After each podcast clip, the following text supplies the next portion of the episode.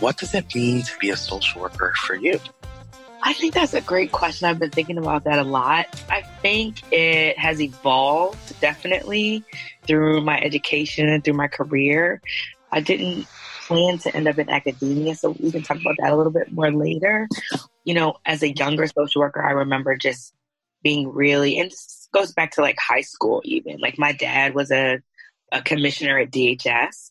And so I spent a lot of time sort of like around social workers and around people doing the things that I ended up doing. And so I always knew I sort of wanted to end up in the field. And I always knew that I wanted to, and I think this is common, right? Uh, we even have a lot of students that say this, I want to help children. I want to help children, right? And you don't really, or they say, you know, I want to work with children, but you don't really realize that you'll be working for children and for families and for lots of other systems. So I didn't get that obviously at that time. I just thought like I just want to help the babies. But since that time, you know, like I've done a lot of work with children, obviously.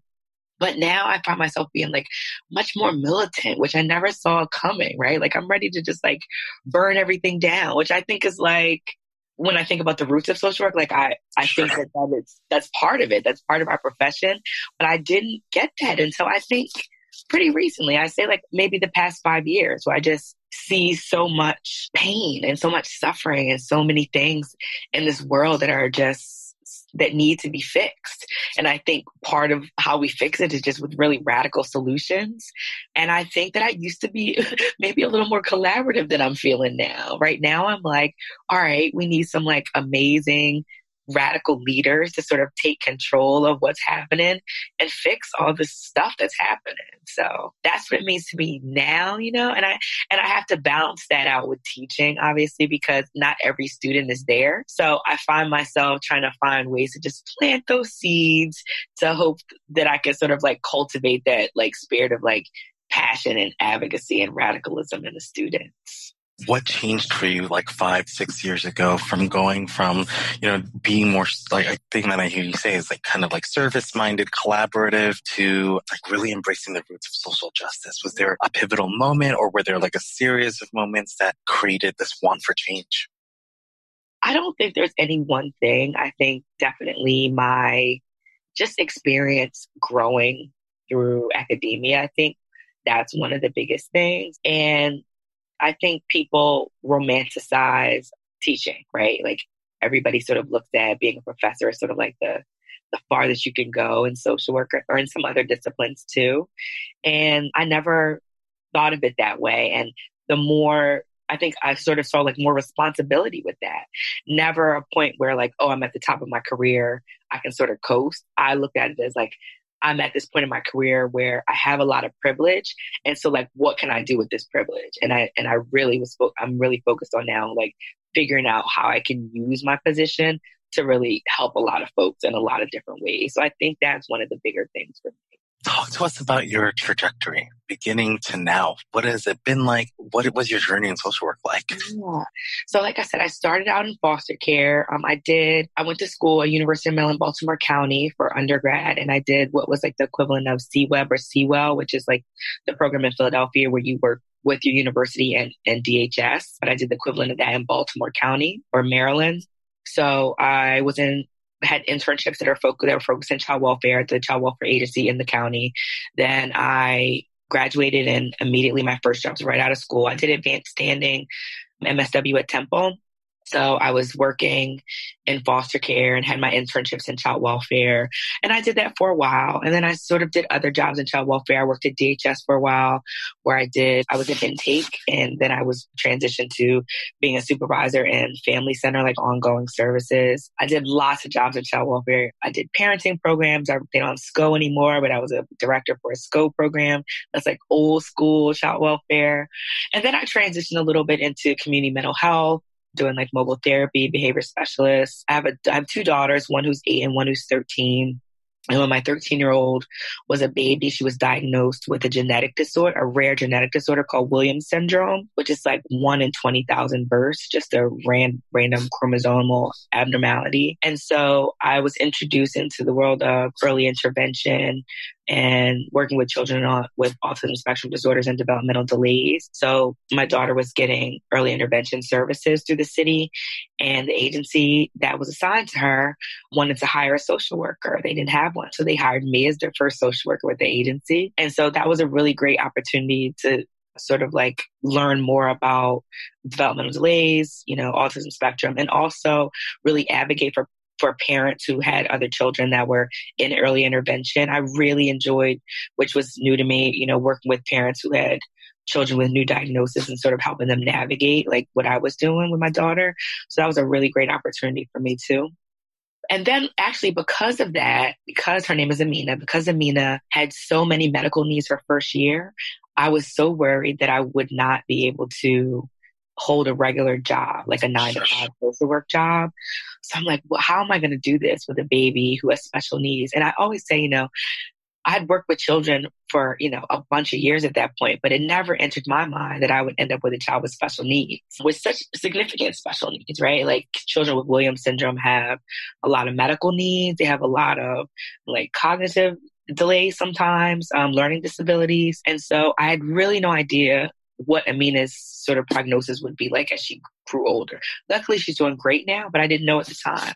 So I thought, what is going to allow me the maximum flexibility with my schedule and with employment? And so I thought, I'll go back to school for a doctorate.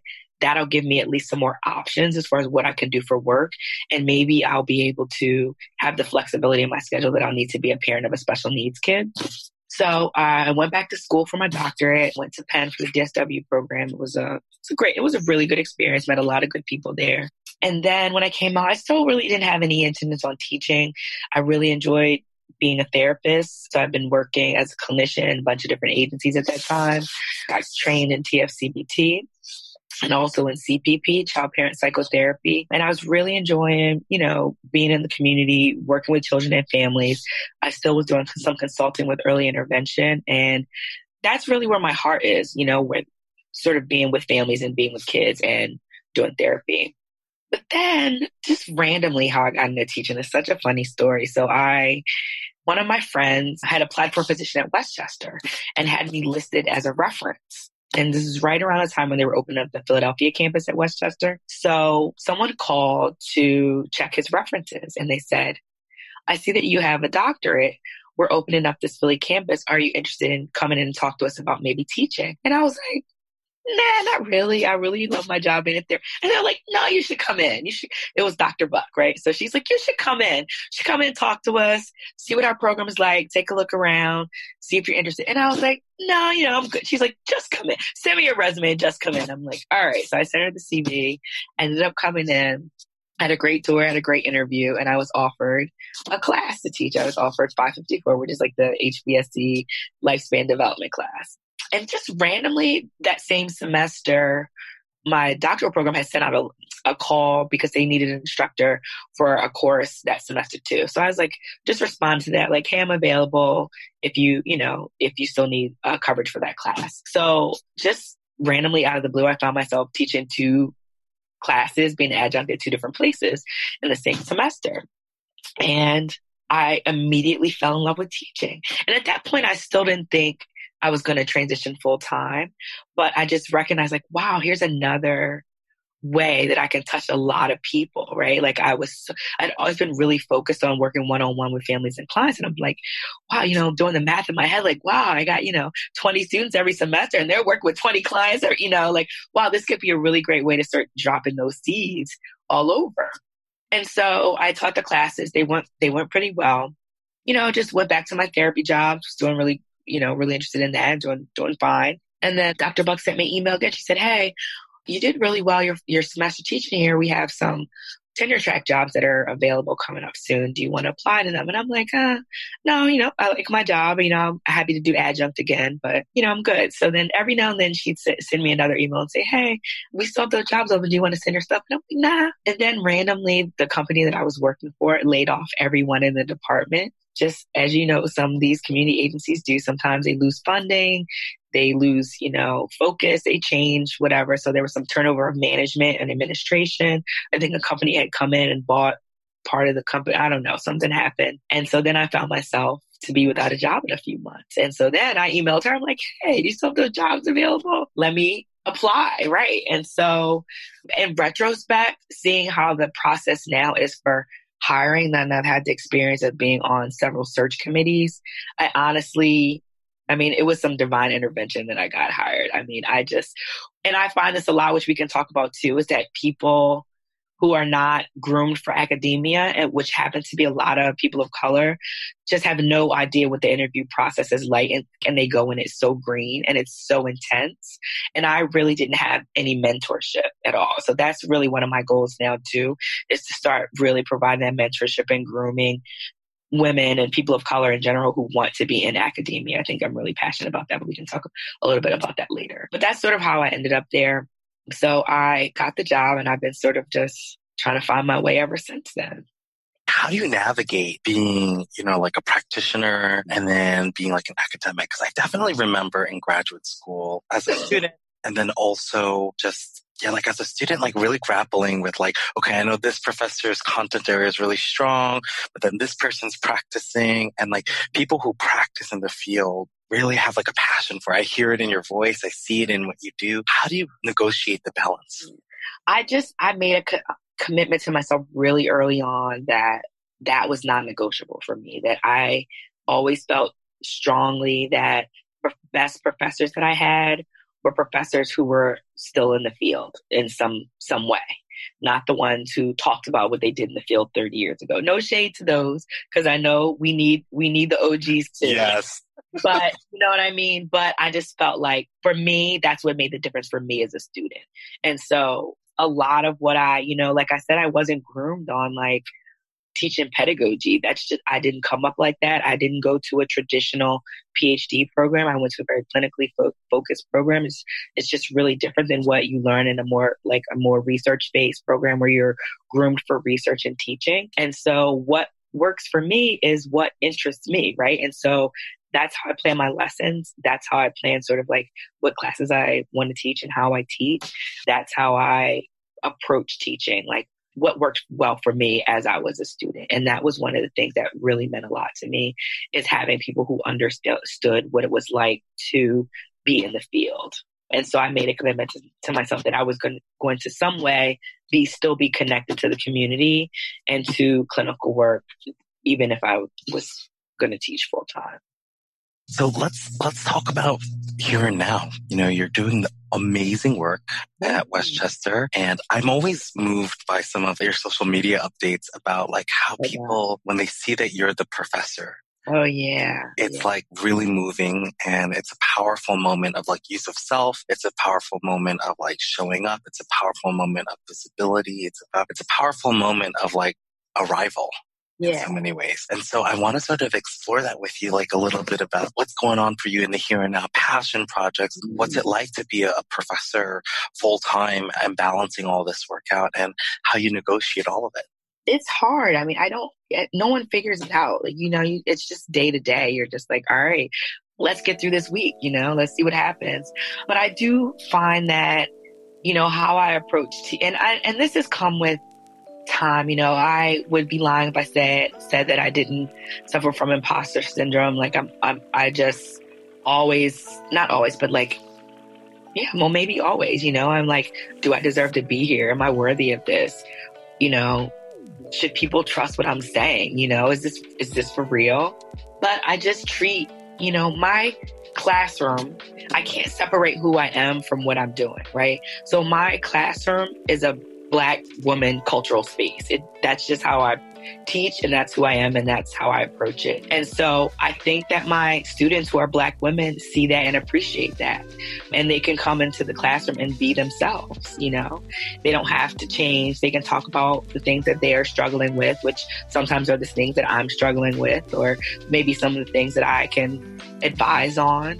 And I think that's been a really positive experience for me and for a lot of the students, particularly at the campus where we teach. We know there are a lot of sort of like Black women or people of color there. And so I think that's been really it's been really powerful for me to get some of the feedback that I've gotten. And I think that I didn't realize this in the beginning, right? Like, because I said I was kind of struggling with like, is this a mistake? Is somebody going to be like, oh, we didn't really want you as a teacher here, you know? Okay, now that I'm here, you know, five years in, I'm like, all right, I can do this. I've been doing this. So some of the feedback that I've gotten, particularly over the past years, I just really see how much of an impact it matters to have someone look like you. Like the students tell me, like, I, you know, lots of students have said, I never had a black teacher and they're in graduate school. They've never had a black teacher. They've never had a black woman teacher. I mean, that is really tragic, you know, in some ways. And so, whereas I'm sad that I had to be the first one, you know, and they're in a graduate program, I'm happy that I can be someone that they can trust and that they can look to and that they can, you know, come to. And I, I find a lot of students keep in touch with me. A lot of students after they graduate and they, you know, they ask me about job advice and they ask me about doctoral programs. And I just really love that I can have that connection with students. I really do. And of course, I hear amazing things because a lot of students come through and they talk about the awesomeness that you're doing. And I'm curious about West Chester sort of now that you have this, you have the platform and this mm-hmm. ability to not only be seen, but also, as you were saying, to plant seeds. What are the projects that you're working on now that you're here? So I have, you know, my con- sort of consulting company, Akbar and Associates, and that really came from the need that I saw for making these connections with students. And so because I would get so inundated with like requests for mentorship or recommendations or advice on career planning or, you know, higher education, I was like, what is a way that I can sort of streamline this and also connect people to some of the other like amazing social workers that I know that are in the field and doing great work? A lot of what I try to do is connect some students or people that I've supervised or people that just have interest with other people in the community and make those connections so that people can sort of like say like, Hey, I have this idea. I want to go into private practice. Do you know anyone? Like, yeah, let me connect you with this person. Like, Hey, I'm interested in medical social work. Not really sure how to get into that. Let me connect you with this person. We also have like a, a couple of workshops that we're working on, which is really like pathways to higher education. So I get lots of students that are interested in either adjuncting or going into teaching full time or going back to school for an advanced degree, PhD, DSW, PsyD, things like that. And so, like I said, I see from being on the search committees for the past few years, I see how a lot of people just are not prepared for what that entails. So we've been trying to do workshops on how to set up your CV, how to do an academic interview, what kinds of things do you need to do to set yourself up to be competitive, like joining research projects, writing, you know, doing service work, presenting, things like that. That's been great. I have two interns right now and they've been working really hard. It's my second year with interns. So that's been great. And we're, you know, we're, it's small, and it takes some time to get the stuff rolling out, but it's been going really well. Another thing that I'm working on, which I'm really excited about, which I've been wanting to tell you about too, is that so I have another friend. Her name is um, Elizabeth Pearson, and she works in creative writing at Temple University. But she had the idea to do a parent group or a group for parents or people who are parenting or want to parent for parents who want to raise food neutral and body positive children. And so we've been trying to work to start to put together that group. We have a space that we're working on and a, a bunch of people that are interested. So my intern's been working to put that together too, which I'm really excited about. I think that's going to be awesome. Say more about this project. It sounds so exciting. Plus, I'm very interested and eager to hear more. Yeah, yeah. So we, you know, I just, we're trying to find a way to you know, a, a, lot of people that are sort of in this, I guess, you know, health at every size and intuitive eating and body body positivity movement that I've been become familiar with like over the past few years or just out of, of, like personal connections that I have. We've been talking about like what it was like for us growing up. Some of them as fat kids, some of them who've grown into larger bodies, you know, as adults and trying to sort of like some of them recovering from eating disorders and like how do we sort of help our children start at a place where we could have started at 20, 25, 35 years ago. And so Liz came up with this idea like, hey, why don't we do something to, you know, for our kids to talk to talk to parents about how to talk to their children about coming up in this world that it's constantly critical of weight and size and obsessed with beauty. Like we need to be proactive about it and not let and not reactive, right? Like not try to fix it after our kids are already really struggling from hearing things at school or seeing what they see in the media or whatever, but try to be proactive and plant those seeds early so that they can be the ones speaking out, saying, Hey, my body is fine and great. And I'm not you know, going to be so easily influenced by all these messages that we're constantly bombarded with. So I'm just so excited about that and so excited that I, there are other people that are excited about that. So Liz and I went to a a workshop at Velvet Lily a couple weeks ago and it was like I think it was called like Big Body Loving and it was like about basically about relationships and sex um, with people with larger bodies. And Sonalee was there, who is like one of the like my like just idols. I told her, I'm like, I'm obsessed with you. And so we were talking about this group and she came up to us later and was like, Hey, I'm really interested in your group. And I have a bunch of people that were, that are, that parents that I think will really be interested. And I was like totally fangirling, like, oh my God, this is so awesome. But a couple of people there, they run a, a studio for, they do like boudoir shoots for people with larger bodies. And so they're going to let us use their space for free to have the group. And so we're just looking for people to get in, get in on it and, and share the group. Have my intern compiling some resources for us, setting up a schedule, trying to figure out what dates and times will be good so we can get it moving. Shout out to Sonalee, another social yeah. worker out there, Radical Therapy Center. And I think there's an Instagram. Is it my fat therapist. Yeah, yeah. Therapist. So yeah. shout out to Sonalee and also shout out to all the folks at Health at Every Size in the body positivity community. It sounds like a really exciting project and I hope that you can let us know when it gets launched because we will totally promote it. Yeah, thank you. Yeah, I'm really excited about that. It's gonna be awesome. What have been some of the challenges in this new work, this new sort of trajectory that you've been on in the past five years, both as a person, also as a social worker, also all parts of you? Well, um, I think one of the things I struggle with a lot, particularly in academia, is not having a mentor to sort of help me. And I think that would have been really I think that's one of the things that makes me so passionate about also about like helping other people who sort of want to get here. Because sometimes like I just don't know. I, I just I'm really comfortable with the social work part of it, but like navigating those academia policies and politics, I just had no idea about. And I still don't, you know? So even, as, you know, I'm going up for tenure right now, trying to prepare for that. And I'm lucky that in my, in our department, I think people are really generally really supportive. I was going into everything blind. Like I had no idea sort of like what the tenure process was like or what I needed to do. And so I was really sort of like finding out everything on my own and just sort of figuring it out. So I definitely think that having a mentor would have helped me. I definitely think that, you know, working as a one of the few black women professors at a predominantly white institution can be really challenging, you know, particularly when I go to main campus. I can go to meetings, I can be the only black person in a room, you know, and I just I'm always shocked by that no matter what happens. I mean, you know, no no matter how often it happens. I'm just like, how how can this be? You know, I was on the new faculty orientation committee for a few years and so I'd get to see the whole full like incoming class of new professors and out of 60 professors of all the disciplines there'd only be a couple uh, people of color, you know? So I always was like, wow, this is, is this what higher education is? And like, how can we get this to be more diverse? Because there's definitely a need for it and so that's that's been hard for me. I think that's been sort of like a rude awakening that particularly in a field like social work and in child welfare, there are so many people of color, there's so many black women, but the higher up you go, as you see in a lot of social work agencies as well, they tend to get more white and more male. And I'm just like, what is happening? Even in our, you know, field and even in our teaching. And so that's something that I'm really passionate about changing. Like we need to we need to break that down and we need to get all kinds of people in here representing.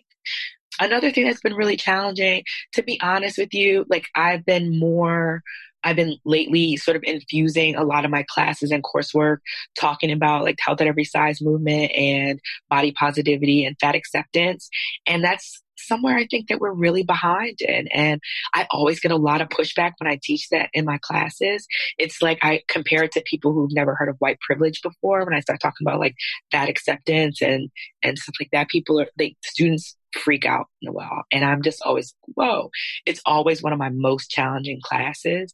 And I'm, I am committed to to always doing that work and to keep infu- infusing my work and talking about it at, in my classes because it, I think it's definitely so needed. And I just am always so shocked with how people don't realize how those body standards and that that phobia is tied into like patriarchy and capitalism and racism and all those things. And so I'm I try to I'm trying to make those connections, but people are we really have a hard time with it. And so I think we have a, a really long way to go with that. So I'm hoping that you and, you know, we have some awesome other people in our department. I think Meg Panicelli, I think she's great. And so I'm hoping to do some work with her with that too. Like we got to just keep fighting that fight.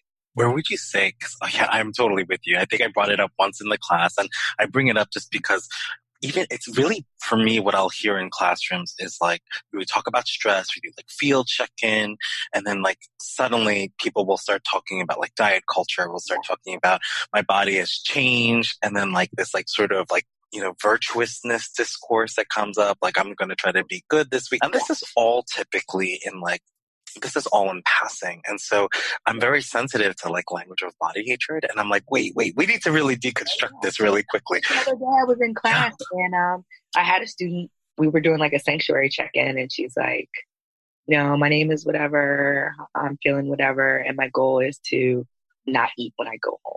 And I said, um, hold on. If you're hungry, you should eat. And that's all I'm going to say about that. And everybody laughed. And I kind of was like, but I'm serious though. You know what I mean? And like, it's like, I don't know. It's so pervasive. I think that's it's you know particularly one of the ways that women in particular bond about sort of like good and bad food and diety types of things and preparing for vacation, you know, things like that. And so I've really had to work hard personally and professionally to try to like break that down. And it's a, it's hard. It's hard. And I think you know I have to be sensitive. We're all in our own journey with it, but I I do definitely want the students to start thinking about how we're what we're saying and doing, even if you can't accept it for yourself right now, but still recognizing that what you say and do affect can affect your clients, right? And so you need to be sensitive for that reason first, certainly for yourself too, but you got to start somewhere, I guess. I think of it as like if we are in like a mm-hmm. setting where we're teaching practice, right? Like true liberation practice, like mm-hmm. true practice that reflects the values of social work and also like values of anti-black racism and like, you know, anti, like, you know, eh, like free from ableism, free from all of these things. If we're consistently policing our bodies, we're probably going to be policing other people in very different ways. And it's like a decolonization process. What would you say is like the resistance that people have, especially in social work? I mean, social work education, as many folks know, it's very personal, right? It's like use of self, self-reflection, all this stuff. What would you say are some of the resistance points for folks when it comes to these lectures that you have around body acceptance, fat phobia, health at every size? I think, and I think this is a good sort of discussion to have too, but social work folks, folks like to tie it to wellness and and self care, and it's always sort of like, what am I? What can I do to be well? And they always equate wellness and self care with not always, but like often equate wellness and self care with like taking care of your body and taking care of your body with exercise and eating well, but also with that often comes shrinking your body too, right? So like it's like those things are never separated. So I'm like, great if you want to move your body to make your body feel good that's terrific. If you're moving your body, you know, and like, you know, like there's like the quote, like, you know, move your body because you love it, not because you hate it. Right. And so like, but so often I think the, the reason we start to talk about wellness is because we don't like the way we are. And people, I don't know. I think that's one of the biggest things. And we got to sort of like be careful with those like wellness and self care things because we put a lot of sort of like personal responsibility on ourselves to be well and I think a lot of the reasons that we're sick is not because of what we do, but it's because of like what the systems are sort of doing to us. And so I think that's part of it, like separating that out and being real clear, like, yeah, well, everyone's sick because we're working 27 jobs and we're tired and there's not enough time and we don't have enough money, right? And we're like trying to raise kids and raise a house, you know, whatever, and we can't afford our mortgage or our rent and housing's too expensive and everything costs too much. Like, yeah, we're exhausted. We're exhausted. There's no amount of bubble baths that's going to fix that for you, right? There's no amount of walks that's going to fix that for you. So let's talk about let, us talk about those things. Let's talk about those larger systems and sort of what we can do to fix that. But let's also talk about like, what do we really mean when we talk about wellness and self care? It's great to eat and do things to make your body feel good. It's great to move your body so that it feels good. But let's really be honest with ourselves and talk about if what you're doing if what you say you're doing for wellness is really to shrink your body. And I think a lot of times it isn't. People just aren't honest with themselves about that. And also just see nothing wrong with it. You know, like I just it's just take it just takes people a really long time to see like, well, I don't have anything against, you know, being in a larger body, but it's not for me right? Like I see that kind of thing too. Like if it's it's okay for you, if you I don't think there's anything wrong with you, but for me, it's just not comfortable for me. And I don't know that that's true either, right? Like we got to sort of break that down a little bit more too. So I don't know. What do you think? I, it's it's been hard. I think it's it's such a culture clash, right? So yeah. it's like this idea of like we're trying to teach folks for, so like the context is important, right? So like where it's like it's like learning another language in a school that's primarily speaking English, right? So like we're in like this context of white supremacy in higher ed, graduate school, undergrad, and we're talking about deconstructing healthism, which when we think about healthism, implicit in it are things like purity, yes. virtuousness, being right, restriction and sacrifice, rigidity. And so much of those are like fueled by white supremacy, but we're in this context. So it's like, I'm trying to learn this language, but everyone's talking like I'm consumed by English. Yeah. I'm in this culture of English. And I notice a lot of students. It's like a fish in water doesn't know it's wet. Exactly. Yeah. Exactly. And I think it's so much of it is students are often like trying to get it right. Like, so they're in this sort of restrictive mindset of like getting it right, anxiety, mm-hmm. restriction around time. And so there's such an appeal, I think, and an attachment to you know, healthism in different ways. I think some of the field placement students are in have a really problematic understanding of health and like how the sick body is demonized, illness is demonized, mm. disparity is demonized, and we're unable to sort of access that self-compassion. So there's this like interesting, I, in my, my vision of what I've seen with certain folks is there is this sort of, the culture really aligns well with you know, healthism because it, it responds to the anxiety, it responds to the culture that folks are in. It's kind of like pizza and beer, you know, it goes well together because like people are in a place of restriction. So restriction, I, I, I, think of like the terms of like restriction. I think of like this idea, and I mean like this is like something that like really like gets me excited. Is like part of fat phobia. You know, we talk about like the early 1900s, and we talk about virtuous discourse and how like white bodies, particularly like white Anglo bodies, were seen as like There was like a class issue around like this is sort of how we maintain class as we demonize like the sort of more Eastern European bodies that were coming in. But then there also like it's juxtaposed a lot of racist discourse looking at the like, mm. unruly nature of like the black body and how it mm-hmm. doesn't conform to this like sort of thin ideal. And when I heard that word, I was hearing this in a podcast. Shout outs to Food Psych. Um, awesome. but you know, this idea of unruly right? And I think of unruly positioned with this word professionalism. And then I'm like, oh, what does this mean? And then I'm like, oh, of course it makes sense to like want to be on a diet.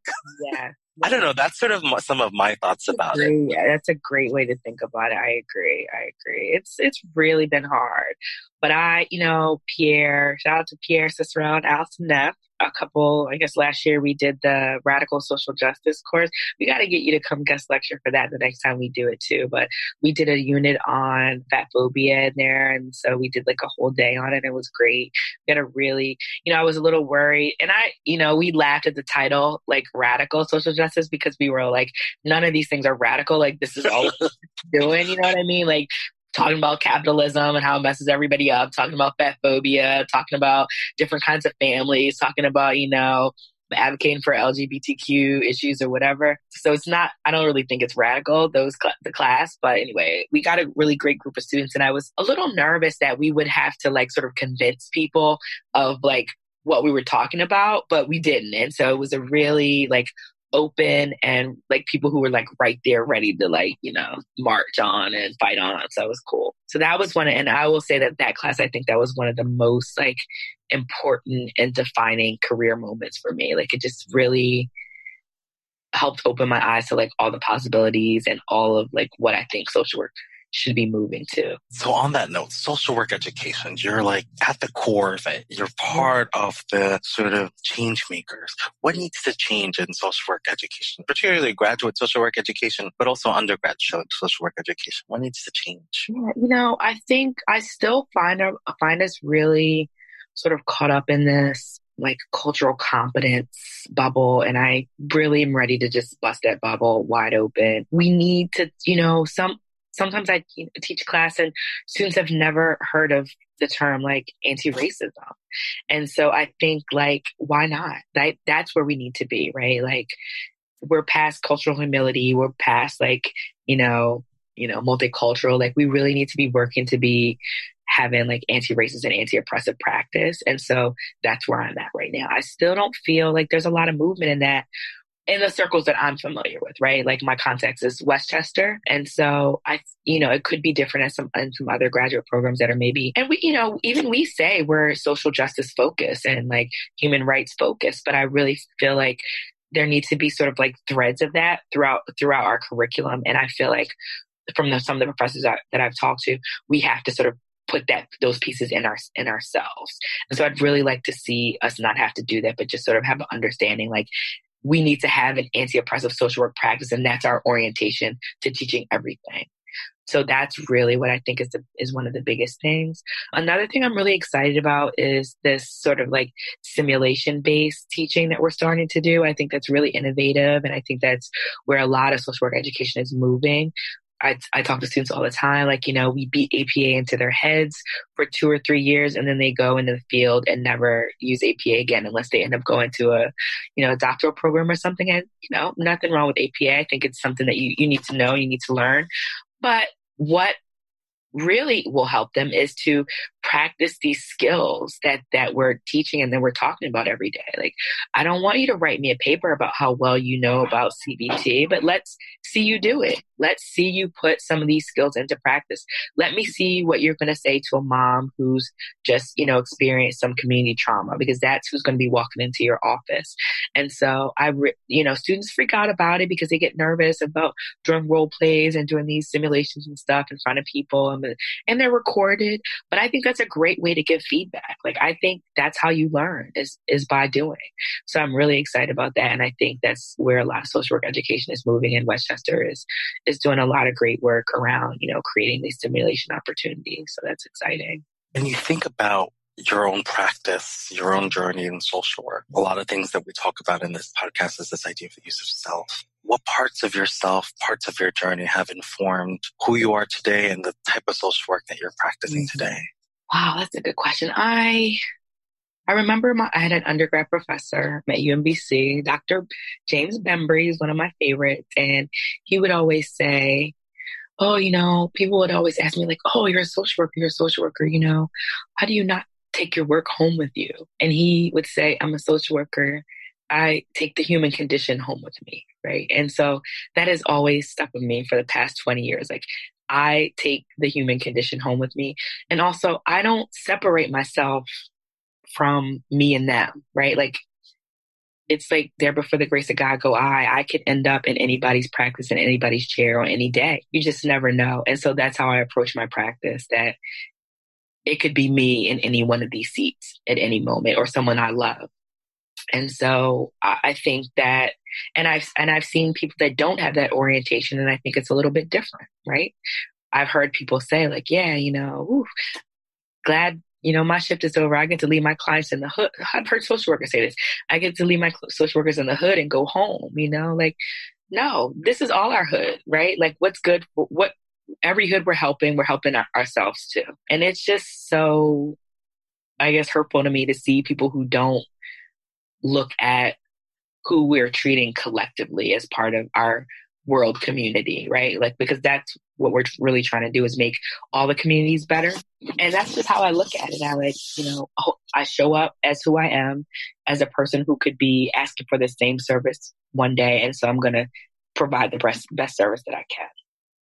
I love that you mentioned that because I find, I remember in graduate school, like there's, and this is like a whole like I think we can create a whole episode on this. Mm-hmm. This idea of like so I was introduced to like this idea of boundaries, right, in graduate yeah. school. Not that I didn't have any access to that before, right. but I mean those boundaries were a bit problematic earlier in my life.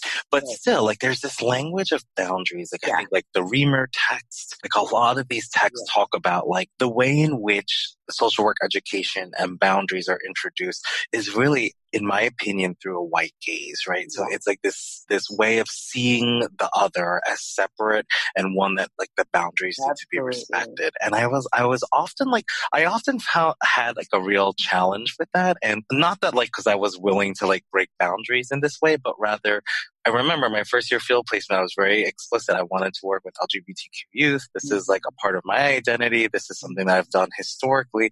And I was paired with this amazing social work, uh, African American male here in Philadelphia, Jay Grant. Shout out to Jay Grant, social work, first year field placement, awesome person. I remember asking him, I'm like, you know, Jay, I'm really struggling because one, some of the participants here are like maybe four years younger than me, like mm-hmm. not far in age, likely are going to see me at a bar or a mm-hmm. club or some sort of queer social space that I have the right to access. And so do they. Like, you know, this is just the world that we live in. And yet there's this discourse in graduate school where I'm really supposed to be hyper vigilant about mm-hmm. being seen. And I remember his response was so awesome. He was like, I want people to see me in those spaces. Mm-hmm. I want people to like know that people like me exist in these spaces yes. because oh that's important. Yes, and I was like, yes, that is important, you know, and it, and it, it is that cited in the text? No, no you know what I mean? They talk about like, what is it?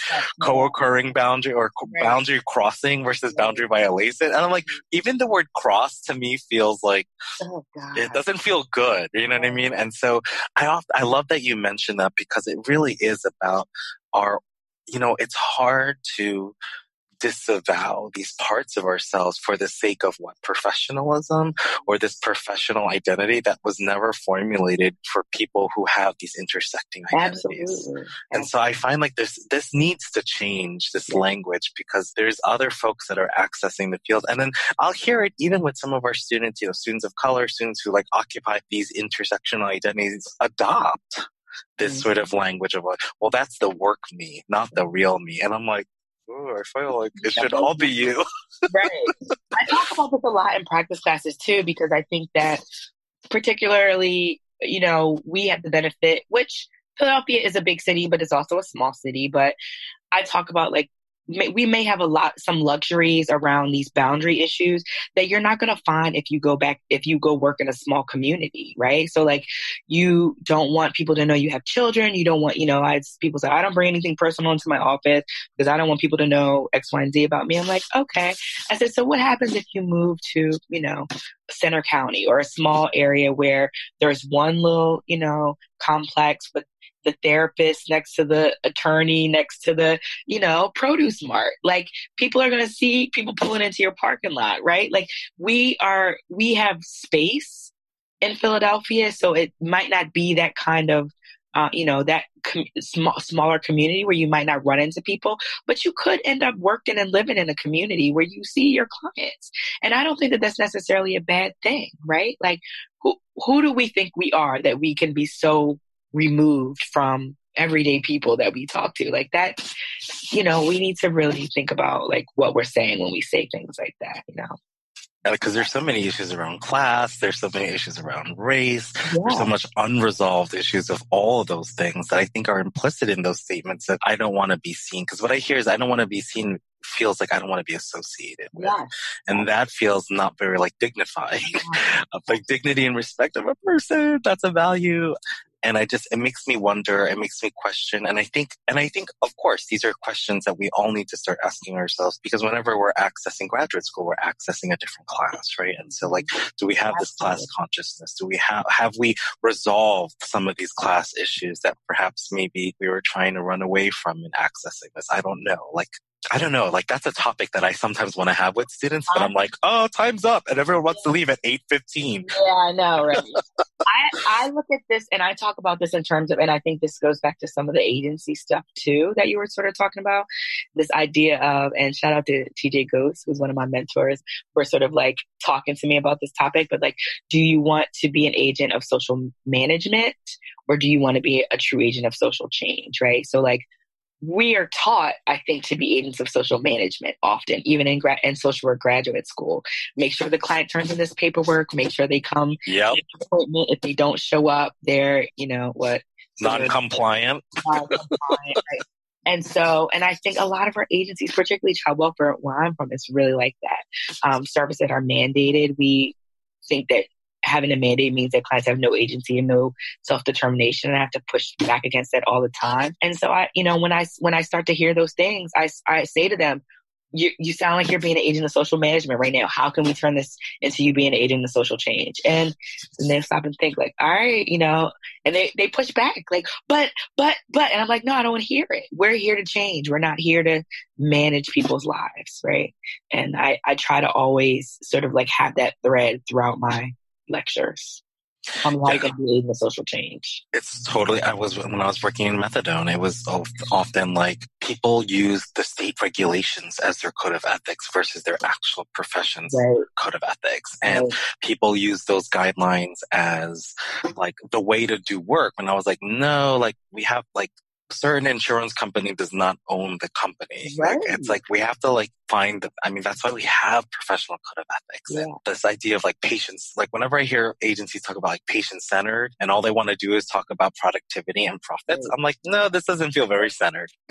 this feels very centered on profits and like a huge manipulation of, of that. And like, yeah, I think absolutely with graduate school, there is like sometimes I some I, I have to really think about like being intentional in terms of the training because uh, some of it feels like we're feeding the machine, right? When we yeah. talk about professionalism and when oh, we yeah. talk about when we deconstruct. Not that I'm saying I want to make this clear. Professionalism, I think, is a problematic term. I want to deconstruct it yeah. because there's parts of it that I think are important, like the values part and like respecting people's time. But then there's parts of it that to me feel like DL kind of like white supremacy oh, language oh, that like crafts like coded sort of racist mm-hmm. sort of language that we use to like say that you're not you know sort of like acting out of like a white cultural norm or whatever yeah. yeah. Absolutely. I think, yeah, I think that that's a part of social work education. And I'm like, am I feeding the machine? Like, and also how can I prepare people to you know, be their authentic self in an institution. Like, I don't know. I sometimes, I sometimes feel like, wow, like all these places are like they have this sort of nonprofit industrial complex yeah, way of being and yet people still have to pay for their student loan debts. i know i know I, I know and i always think about like the whole thing with social work licensure and lcsw and i'm always like you know it just affords people so many great opportunities to get licensed. But even in that, there's a lot of sort of like class stuff that you see that plays out in the agencies. You know what I mean? And I, and, and so it's it's a struggle. Like, but I think what we're doing the right thing is talking to talking about it. We can't act like it doesn't exist because it does. And you know, we want people to like be aware of it and look at you know how it impacts the work with the work that we're doing. I think that's the best we could do for now. Is just yeah to name the enactments, right? Because I lo- like the whole licensure bit is like there are agencies that man they will like, well, I'm signing for your papers, so you gotta do this or that, or yeah. like one place because I'm part of this like student loan forgiveness place. They were like right before I bounced, they were like, well, aren't you part of HRSA? And I was like, oh, so what does that mean? Like, am I gonna be enslaved to you? Like, what, like, what is that? What are we trying to enact here? And not for nothing. I mean, that was definitely what it was was like what hook do i have on you to control? And so it just some of these places like i've heard this in other places i've worked well i'm only going to work here for two years because they're going to sign off on my licensure. And you know, what's also really hard is, and this is like, you know, shout out to PSCCW. Like I'm part of their like mm-hmm. supervision fee, but I'm booked. Sorry guys. But you know, what's really hard is like actually even finding clinicians who are actually working in agencies, right? Because yeah. there's this super intense departure where people don't want to work in oh, agencies anymore because of all the violence and hazing. And then they work some folks don't really work in agencies and are providing supervision. Right. And not that that's like you can't get anything valuable from that. But the feedback that I have gotten is it's really hard to sort of empathize with an agency if you haven't worked in one for 20 yeah. years. And like the realities of what's happening now is important to empathize with. So it's, I, I think, you know, in having this conversation, I feel like there really is so many unresolved class stuff that our profession is dealing with right now that I think is getting in the way of one, servicing the next generation of social workers, but two, just creating like a really hard way of relating. It feels really hard to relate. Mm-hmm. I agree. I agree. What would you tell somebody who is interested in pursuing social work as a graduate program, as a profession? What would be your tips? Or to current graduate students right now who are probably feeling the heat in February of 2020. Yeah, oh, they're struggling. They're struggling. Um, my advanced practice or specialized practice students.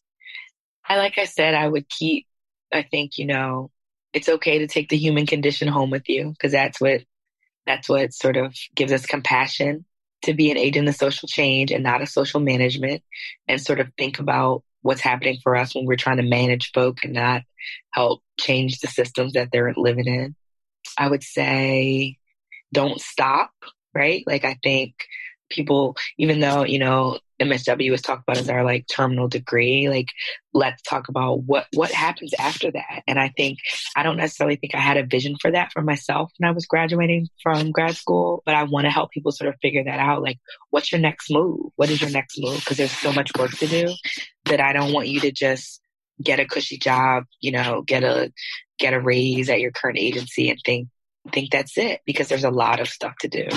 Um, another thing that I really just I just want people to pay it forward. You know, if there was some somebody that really helped you, somebody that mentored you, somebody that like helped you through grad school or sort of sort of helped you, you know, in your current position, be that be that person for someone else. Help another student coming through. You know, give some advice to somebody who's trying to be the next you know, be the be in the next generation of social workers. Be a, you know, field placement resource or field supervisor. You know, be a mentor. I think all those things are really important. That's all I got for this interview. This was so wonderful. Thank you, Dr. Akbar. Thank you. Oh my gosh, stop now. Thank you so much for being a part of the podcast. Uh, again, how can folks get in contact? Do you have a website? Yeah, how would folks get in contact so with you if they want to? I have Akbar and Associates Consulting.net. We're also on Facebook at Akbar and Associates. And we have an Instagram, Akbar and Associates. And also I'm on Instagram as Dr. Ginneh Akbar as well awesome. ways in all those ways.